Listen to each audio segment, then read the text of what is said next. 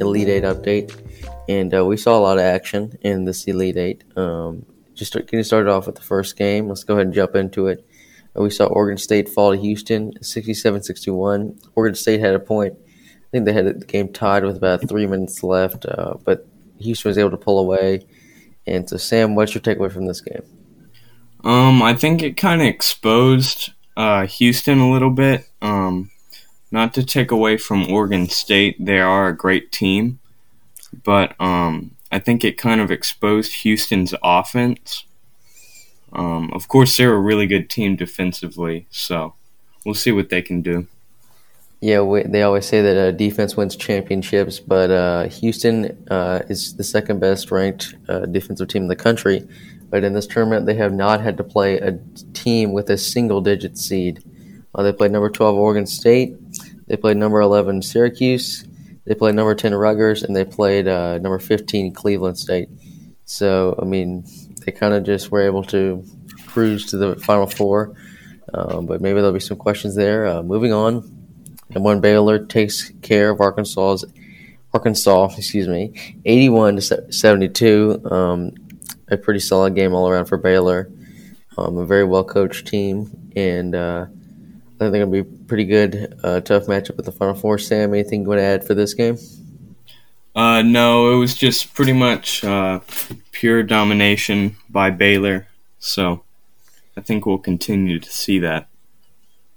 And moving on to uh, yesterday's, yesterday's games, we saw Gonzaga rip apart USC, uh, 85 to 66. Uh, Gonzaga just looked the better team. You know, that Drew Timme, Jalen Suggs, everybody was firing, and uh, this was domination. Uh, so, Sam, I mean, uh, what can you say? Uh, can anybody beat this Gonzaga team? Um, it doesn't look like it, uh, but we'll see eventually. But they're a really great team. Yeah, moving on to one of the weirdest games um, of the whole tournament.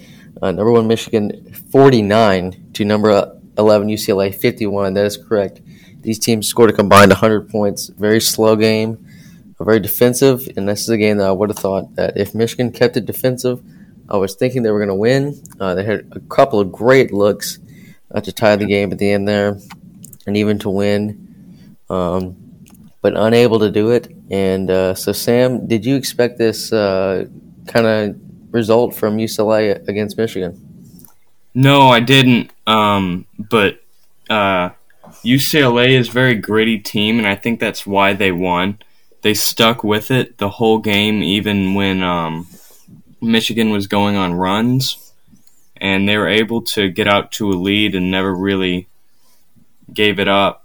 Um, they've got a few really good scores, but I don't know that they'll they'll be able to uh, handle Gonzaga. Yeah, and looking ahead to the Final Four, you got UCLA. I mean UCLA Gonzaga, and you got Baylor Houston. Both those games will be on Saturday. Uh, the Baylor Houston game will be at five fourteen, and the Gonzaga UCLA game will be at eight thirty four. And uh, this is also the first time that no teams uh, east of the Mississippi River will be in the Final Four. so, Sam, just a quick prediction you got in Baylor versus Houston? I got to go with Baylor just because of they they have a really great offense and then a pretty good defense as well. And even though Houston's defense is probably the best in the country, um, their their offense uh, I don't think will be able to compete with Baylor. Uh, I got to completely agree with you, um, but I would not be surprised if Houston is, wins this game. Obviously, they haven't had a lot of competition in this tournament, like I mentioned. Um, but we keep thinking they're going to lose, and they just have not. So um, they're going to be a tough out for sure. And moving on to the nightcap, UCLA versus Gonzaga. Sam, can the Bruins take down the Zags? Um, they got to play better than they played against Michigan um, if they are going to have a chance but no, I don't think that uh, they're going to be able to play a game like they have throughout the tournament. Um, so I, I got to go with the Bulldogs in this matchup. So. And uh, looking ahead to your predicted championship game, you got Gonzaga, you got Baylor. Can the Gonzaga Bulldogs pull off the undefeated season?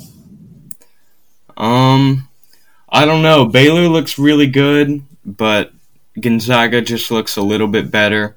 Everything uh, that has to do with Gonzaga, they're like a um, well-oiled machine, and they just everything is so smooth with them. So. Yeah, and just for some historical perspective, um, this is the first time uh, that UCLA, you know, obviously they're coming out of the first four and making it to the Final Four. Only the second team to do that. The other team was uh, VCU in 2011 with a bald Shaka Smart uh, at the helm, and uh, you know Houston making it to the Final Four for the first time since Akeem Olajuwon, uh, Clyde Drexler was not on that team. Um, but you know, first time in a long time for them. Uh, you got Baylor, who I do not believe has won a championship. Gonzaga hasn't won a championship. UCLA, obviously the most decorated program in college basketball. So a lot to look forward to uh, this weekend. Uh, we will be back with a uh, Final Four update on these two games uh, on Sunday, and uh, we'll be looking forward to the championship on Monday night. And uh, yeah, we'll be back next week with our Masters preview, and you know a lot to talk about, a lot to cover. But uh, this season's coming to a close. It's been a great one, and uh, we can't wait. Sam, any final thoughts? Nope. All right, that's gonna do it, and. Uh,